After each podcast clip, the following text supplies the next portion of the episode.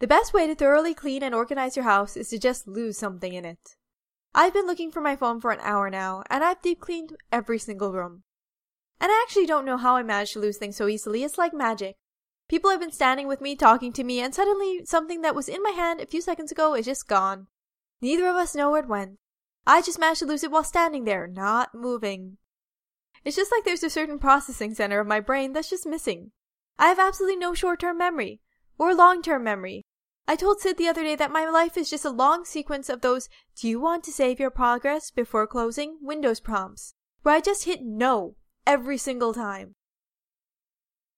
Therapy is weird. Therapy has become a hot button answer to pretty much any issue that anyone has. Shitty childhood? Therapy. Stressful job? Therapy. Terrible marriage? Couples therapy. And then a divorce. But therapy is actually just talking to someone else about your problems. In the old days, we would sit down with a wise man or wise women of our village.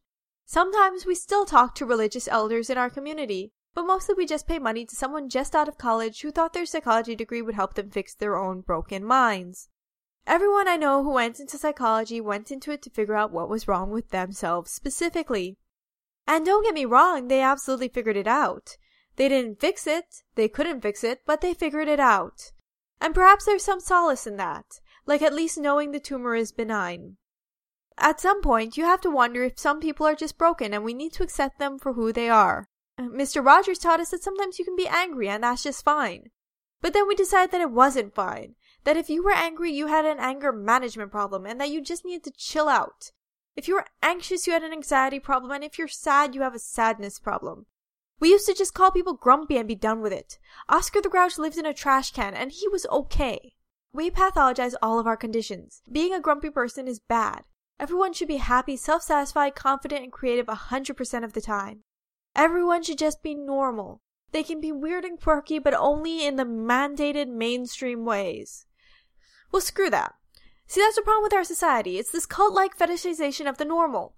We think that we can be normal. We think that there is a normal, and maybe that's not healthy. I'm a depressed and anxious person, and that's a part of who I am. And I can and I will treat it, but that doesn't make me not a depressed and anxious person. Just like keeping up with insulin doesn't make someone not a diabetic. There's nothing wrong with me being who I am. It's my responsibility to treat my symptoms, but that's all I can do. I cannot change the core of my being. And actually, talk therapy, sitting down and just venting, is usually not effective for most serious psychological issues, such as anxiety and depression, and most specifically, such as PTSD. Most issues require medication first, and talk therapy can supplement that. Essentially, you need to balance out your own chemical makeup before you can be stable enough to get any value out of a discussion. And medication helps for a time, it really does. But eventually, you always go back to being the person that you are. Medication cannot undo decades of psychological damage. Don't get me wrong, I'm a huge supporter of medication, but I also believe that the current pharmaceutical industry is like approaching a nail with a jackhammer. A lot of people critique millennials for not being able to do anything, for not having any viable skills, for being alienated from the fruits of their own labor, all that pleasantly Marxist stuff. But I mean, for one, we didn't put ourselves in that situation, and for another, we're really romanticizing past generations. Yes, prior generations could put up their own houses and then bugger off to the, I don't know, foundry. But have you ever been in a house that someone built with their own two hands for their family to live in? Have you actually looked at some of these century old houses? They're just weird. They're weird. We're romanticizing this. Yes, someone built it themselves, and I'm sure they felt very satisfied up until the point at which it fell down. Sorry, I have to interject for a moment. Right now I'm eating I'm eating this Chobani Greek yogurt. I realize that there's no reason for me to be telling you this, but I'm going to anyway. Coconut flavor. And it's delicious to someone who likes yogurt. But somewhere along the line, they made this rather questionable decision to put like half a teaspoon of shredded coconut in it. And I don't, I can't explain texture through audio, but either you have to, you have to go all the way with the coconut or you don't put it in at all. This is just like, it's every once in a while I get this bizarre slither of random ass coconut in my mouth that I wasn't expecting. It's never good to have something in your mouth that you weren't expecting. It's really unsettling. It's destroying my entire yogurt experience. Okay, moving on.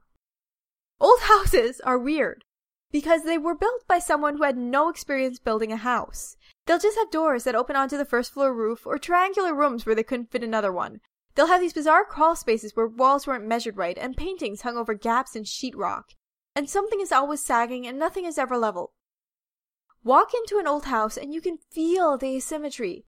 The lighting fixtures are all off by an inch or two, the counters are at random heights, the floor goes up and down in intervals. You need to climb a set of three stairs to go into the bathroom, the hallway closet doesn't have a floor, the attic opens directly into the kitchen. Yes, we can't build a house these days on our own, but we also don't have to live in a shitty house that we built on our own. Alright guys, have a fantastic night. Tune in Monday through Friday at 6 o'clock p.m. Central and follow me on Twitter at jkiloindia.